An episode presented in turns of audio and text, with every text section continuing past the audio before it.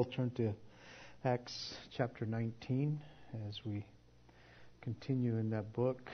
And uh, as we get going in Paul's third missionary journey,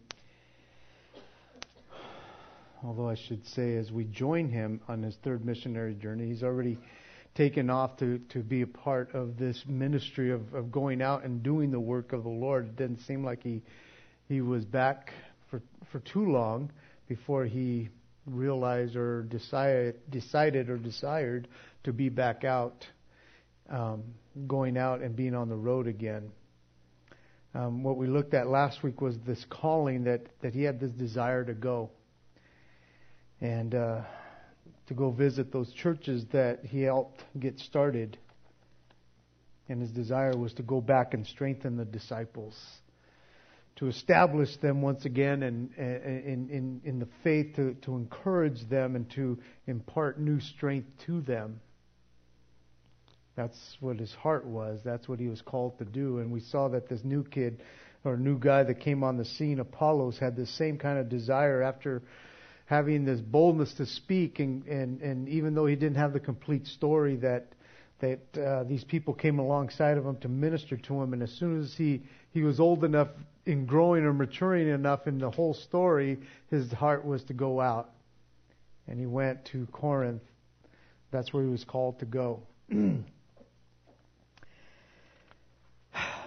Acts chapter 19, verses 1 through 10. It says, Then now it, and it happened while Apollos was in Corinth, that Paul, having passed through the upper regions, called uh, came to Ephesus, and finding some disciples, he said to them, "Did you receive the Holy Spirit when you believed?"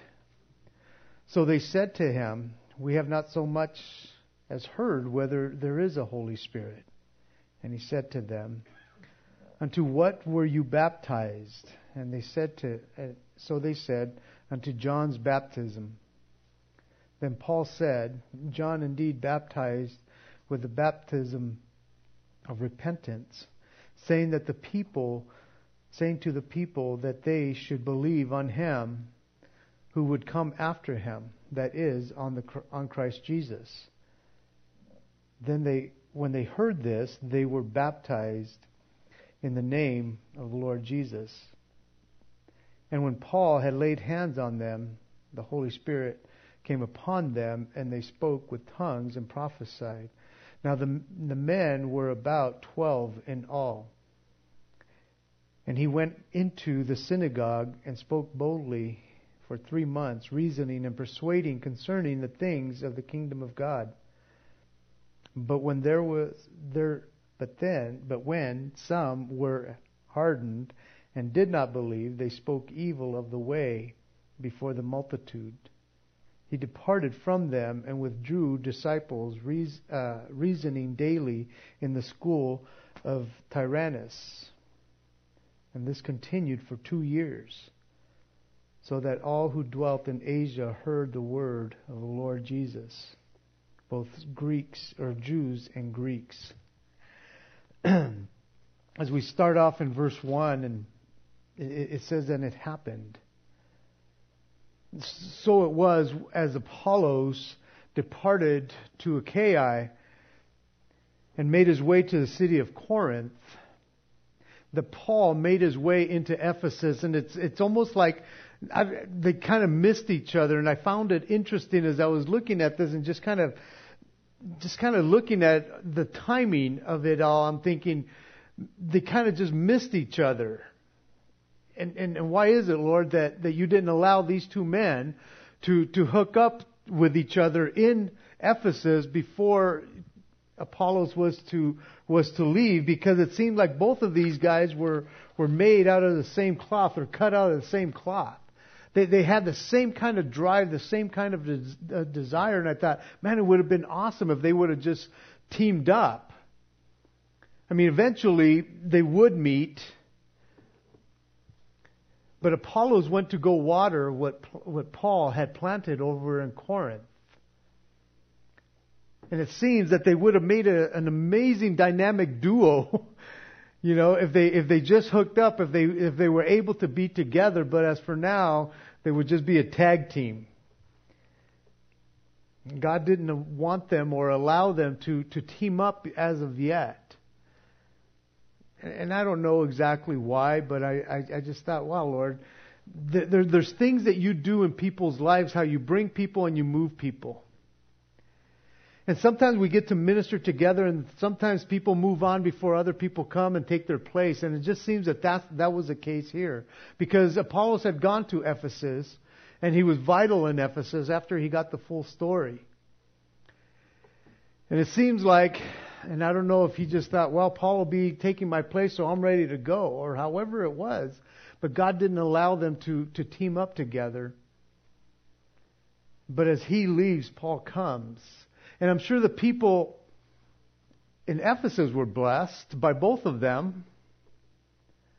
But the people in Corinth needed some strong leadership, needed a, a, a, good teacher to go and, and minister to them. It had been a while since Paul had been there. Again, because they had this, these similarities, the people at Corinth were blessed by Apollos as he went. But Paul makes it to Ephesus. The writer of Acts, Luke, doesn't give us any detail of what happened on Paul's travels through the upper journey because he wanted to get us to Ephesus. There was something about Ephesus that God would be doing a great work there. And so he kind of wanted to focus on Ephesus. We do know that as he traveled, Paul traveled, he did strengthen all the disciples. So I'm sure he did that along the way. But coming to Ephesus, this would be a, a, a kind of a, a headquarters for him for a while. Ephesus had a population at the time about 300,000 people. It was a good sized city at the time. It was the capital city uh, uh, of the Roman province in Asia, in Asia Minor, what we would look at as the the modern day Turkey area. And it was a very very important commercial center. Everything and everybody passed through there. If they were traveling one way or another, most of the time they, they, they traveled through through Ephesus. It was a main route. It was a port city and it had a large a large um, harbor, a lot of commerce going on. It, it, it, Ephesus grew wealthy. it is said that, that when Paul was there, it was at its zenith. It was, it was just at its height. It had to do a lot with the temple of Diana that was there there was a lot of people that were attracted to this temple because not only was it a temple for for Diana, but it was one of the seven wonders of the world at that time. This temple was probably built four centuries before Paul even got there. It had been a, a while. And it measured 418 feet by tw- uh, 239 feet. And it had over a hundred columns that stood over 50 feet high. It was just a magnificent type of building. And, and in the, the middle of it, inside of it, as I was reading about it, there was a sacred enclosure in the temple that had the sacred image of Artemis or Diana and it supposedly had fallen from Zeus from the heavens. And as one writer said, it was probably a meteorite that fell, and uh, they, they, they, they worshipped it. And since Artemis, this goddess, she was a fertility goddess, there was a lot of cultic prostitution that was part of the of, of the worship, and there was hundreds of temple priestess that were there on a regular basis.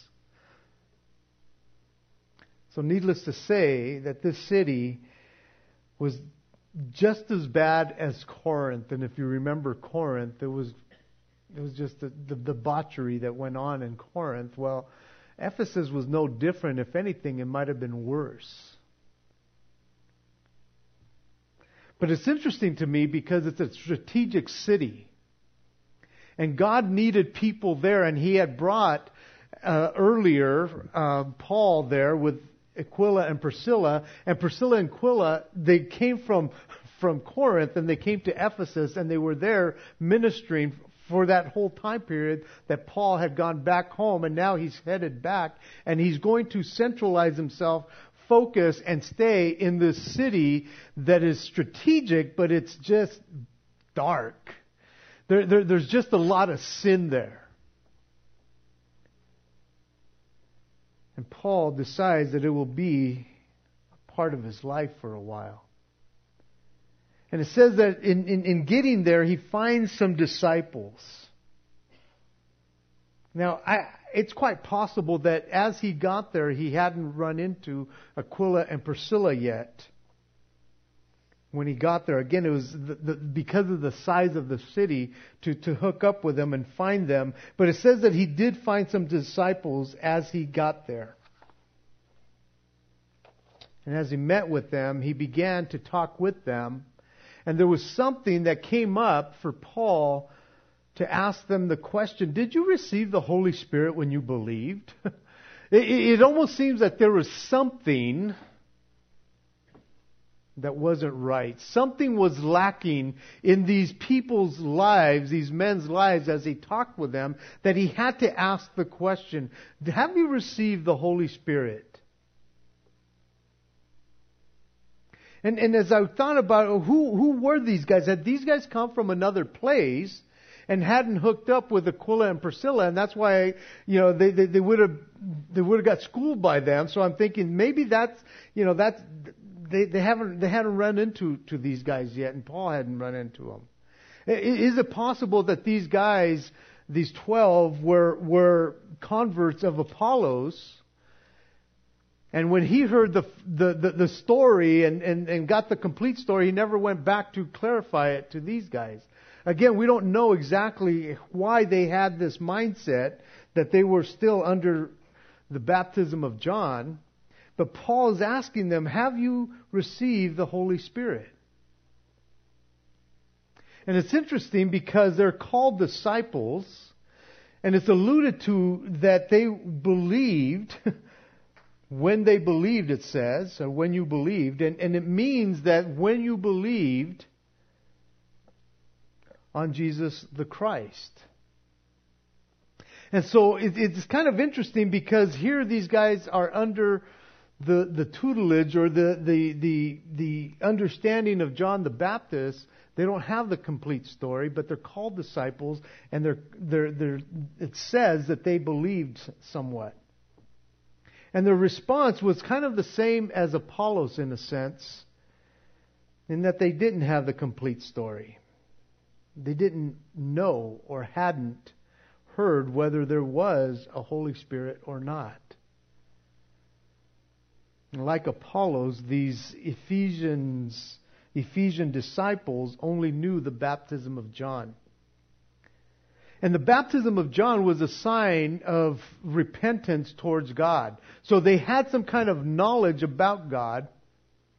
It, it, it, almost seems like they, they were seeking God. They could have been Gentiles that had been converted to Judaism and were seeking God and had heard about the, the ministry of John the Baptist, and that's all they knew. But they had repented in that sense. They were coming in that teaching or, or under that teaching. And so they were seeking God, but were, they true believers? And this is where I, I, I was just kind of questioning and, and just even in myself going, okay, who are these guys? And the question that Paul asked them is to, is, unto what were you baptized? And that word baptize does speak of getting wet, water washing, but it all, also speaks of to, to, to be immersed, submerged, to make overwhelmed, as in fully wet. And the idea is to be swallowed up into something. And so he asks them, in, into what have you been swallowed up into? What have you been immersed into? And as I was thinking of something that's immersed, I thought of strawberries. I know it sounds weird, but this is where my mind was going when I was thinking about this. When strawberries are, are immersed in chocolate, they are baptized in chocolate. And it just kind of all just envelops this whole little strawberry, except for the little green part. But, but you know what I'm talking about, because you're not going to eat that anyways. But, but, but again, and, and again, just to, so you can get a picture of what this whole, the, what he's asking is, what have you been dipped into? What have you been immersed in? And that's what the, the question is. What have you been immersing yourself in? And, and, and for them, they had immersed themselves into the baptism of John. That's all they knew. They were covered in that arena. And they didn't know any other. They didn't know. They just didn't. Which means that they had come to God with the hope of the one that would come. And so to me, it was almost like these guys were living like Old Testament saints. They had a hope of the one to come because they understood what John preached. That he, he was coming before the one that was to come. And so get yourself right was, was his message. Repent for the kingdom of heaven is at hand. And so they were seeking God, but again, they were waiting for, for this hope to come, and they hadn't fully received it yet. And so Paul, as he's talking to them, he reiterates what, what Paul or what John preached. And they agreed that that is exactly what they had been immersed in. So they were looking unto Jesus. They weren't denying him at all, but they didn't know the whole story. And so the question I was asking myself as I'm reading this is so did they have the Holy Spirit or not in their lives? Is it possible that, that they did have the Holy Spirit and just didn't know it? Common sense would, would tell us as believers, how could you not know it? how could you not know if you have the Holy Spirit or not? You know, I, I think oftentimes we, we might say that about other people, it's like, why are they saved? Well, I don't know if they're saved or not. But when it comes to you, you should know if you are saved or not. I, I, I don't think you, you if, if you're still in a place, well, I don't know if I am or not, then maybe you're not. then again, maybe you are. And you don't quite realize that you've been immersed in, in, in into Christ yet. And so again, here I am as I'm studying thinking, okay, there's these two schools of thought that I'm looking at, that I'm reading about, and I'm studying about. That, that there would be those guys who would say that they were not saved. And then there was the, the, that other that said, well, yeah, they, they, they were saved. They just didn't have the whole story. And those who would say that they weren't saved, would say that you cannot be saved without or apart from the Holy Spirit. And I would agree with that.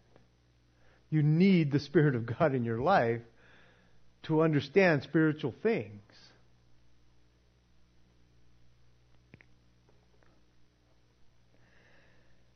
But then I ask myself, then why are they being called disciples?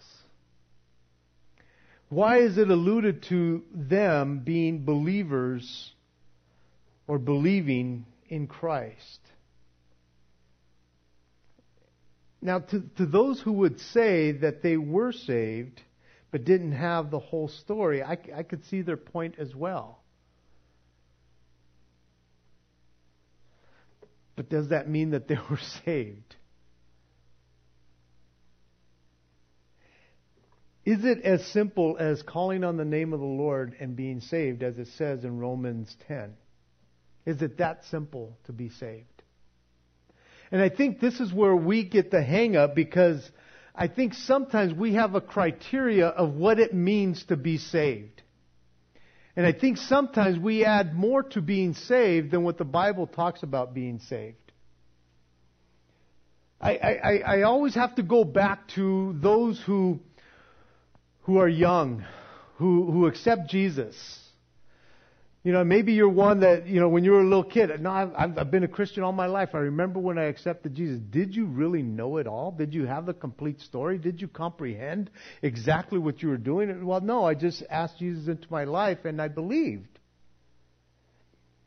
Because again, I, I think when, when we're adults and somebody says, well, I'm saved. Well, how do you know I'm saved? Well, I asked Jesus in my life. Yeah, but do you know this? Have, have you done this? Have you experienced? It's like, uh, never have. Are they saved or not? There's people that have been in my life that, again, just because of their simplicity of life, they might not be what you and I would call Christians, but they have called out to God. And, and to me, it's as simple as I believe. I've called out to Him. I, I, was thinking of those who, in times past and maybe even today, are in countries where they don't have the Word of God as readily as you and I have it. And all they have is a page of the Bible that has been snuck into them, and that's all they have.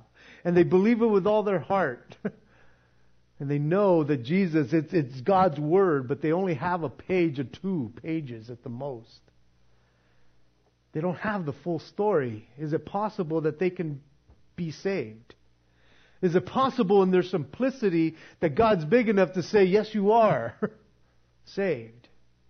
And I think oftentimes we are the ones that complicate these kinds of issues because as I'm reading about these guys, I'm thinking, well, they were searching, they were seeking God, but then again, it's like, well, a lot of people are, and are they saved or not? It's like, oh, geez. I, I, I guess what I'm boiling it down to is God is the ultimate judge here. And, and I think we, we can look for fruit, we can test for fruit in people's lives. But if you are in a place where you say, well, I've called out to God, but I'm not where you're at or where you're at. I can't meet that standard because I haven't gotten there yet. Is it possible that they are still saved just in the simplicity of what the gospel says? Believe on the Lord Jesus Christ and you shall be saved. Confess with your mouth. And, and, and again, I think sometimes we, we're the ones that complicate salvation for other people. And I think we do them a disservice when we begin to say, well, you're not just, you're not meeting my standards of what a Christian should be or how I read the scriptures. Oh, you haven't experienced this. Ah, I don't know if you can be truly saved. What, what, what I get from these guys here as Paul is talking to them, it doesn't seem that these guys fought against what Paul was telling them. It doesn't seem like they refused to hear the rest of the story. If anything, they were so readily, they were so ready to receive it because they had been seeking this. They had desired it. And they ended up doing something about it when they heard the full story. If they weren't Christians at the time, they were now. and if they were Christians at the time, they just knew a little bit more now. They have grown a little bit more. And so I, I, I came to, to the realization they were now, whether they were or not before, they were now immersed in the name of the Lord Jesus. They were now enveloped and they identified with the finished work of Jesus Christ. The one that they hoped in, now they could live in. And live in the hope of the finished work. It seems that Paul baptized them as he finished talking to them, it says, when they heard this, they were baptized in the name of the Lord Jesus Christ, or the Lord Jesus. It's interesting because Paul said in 1 Corinthians 1:17 that he was not sent out to baptize but to preach. He didn't make a big deal about baptism. He says, "Oh, other people do that. I wasn't called to go do those things. I only baptize certain people." And I don't know if these are the guys somebody that he mentions. But he did lay hands on them afterwards. And it says that the Holy Spirit came upon them. Now they knew that they had received the Holy Spirit. If they weren't quite sure before, now they were totally sure. They understood what had happened, and the evidence here that we see in the book of Acts was the speaking in tongues and, prophes- and that they prophesied. Now, these two gifts um, are mentioned in 1 Corinthians uh, 12 through 14. It's, if you're not quite familiar with them, they're a great place to go read about the gifts of tongues and prophecy. And we see them a few times in the book of Acts. But the book of Acts is not about the gifts of God. It's not about those kinds of gifts. The book of Acts has to do with the church and how it functions under or with or when the Holy Spirit comes upon it. I think oftentimes we seek some gifts, and that's not what we're supposed to be seeking. We're supposed to be seeking the gift giver. When we were singing the song earlier, it's all about you. It's all about Jesus. It's not about the gifts, guys, although the gifts are amazing to have. They're, they're, they're, the gifts that, that God gives us, they're to be used for His glory. But we are not to seek the gift, we are see, to seek Jesus. And He gives us the things that, that we need in our lives. And if anything, I'd rather focus on the word upon when, when he prayed and the Holy Spirit came upon them. Because it's the same word that was used in Acts 119. Am I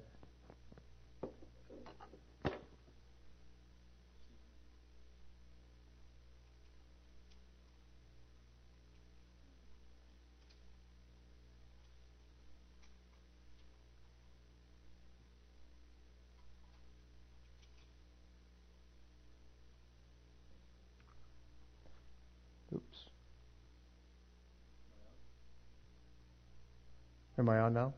Okay, here we are. Where was I?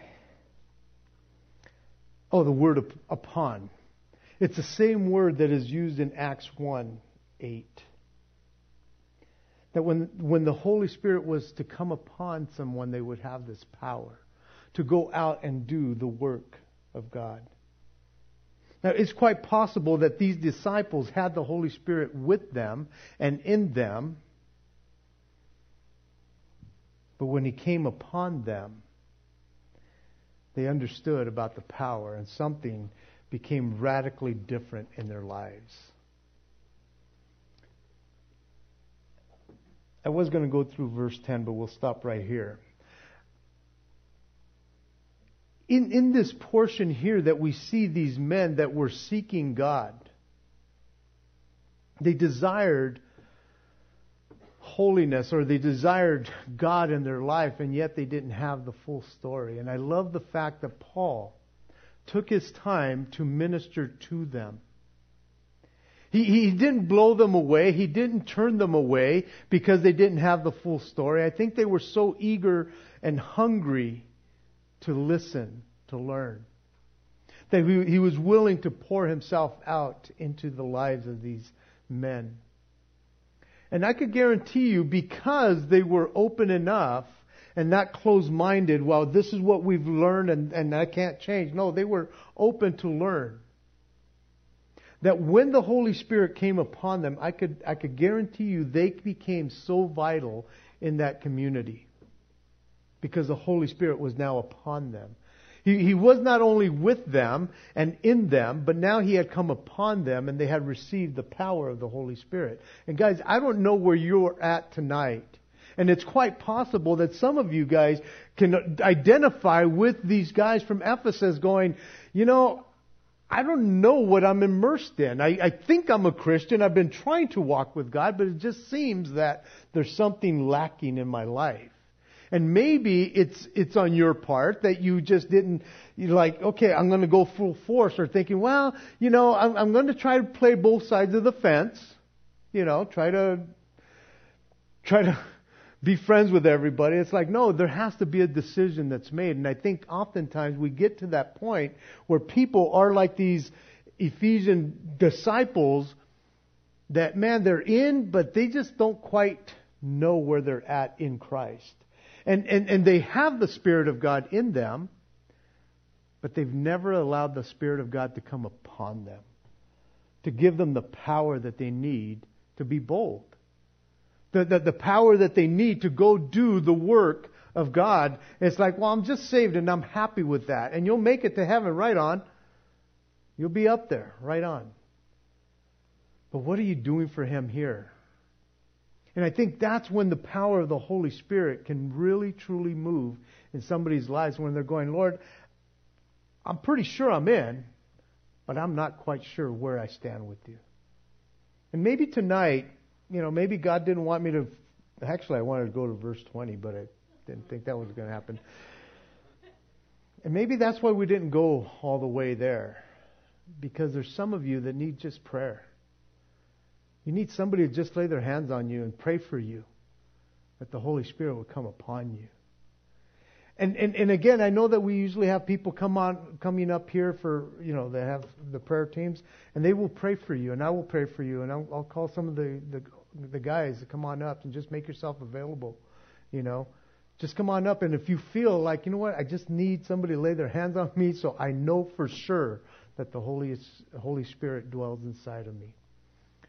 And so while we do worship coming up, we'll close in prayer. And then uh, again, if you just feel like you're lacking something in your life, come on up and get some prayer. Grab me down here. There's Brian. There's Mark. There's well, Victor and them are coming down. But just grab somebody and have them pray for you. Okay, Father in heaven, we do praise you and thank you for this evening. Lord, we, we thank you, Lord God, for your guidance even tonight, Lord God. You know my, my, my notes and the things that were on my heart. Um, but Lord, you had different plans for tonight, Lord.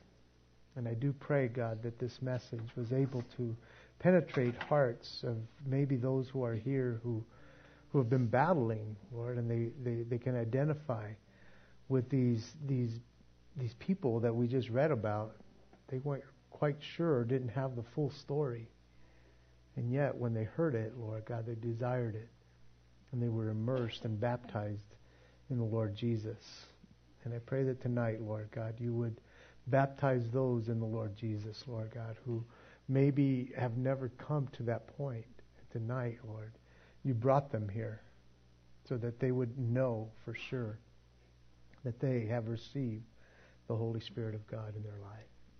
And so move in the lives and the hearts of those who, who you've been speaking to already through this, Lord.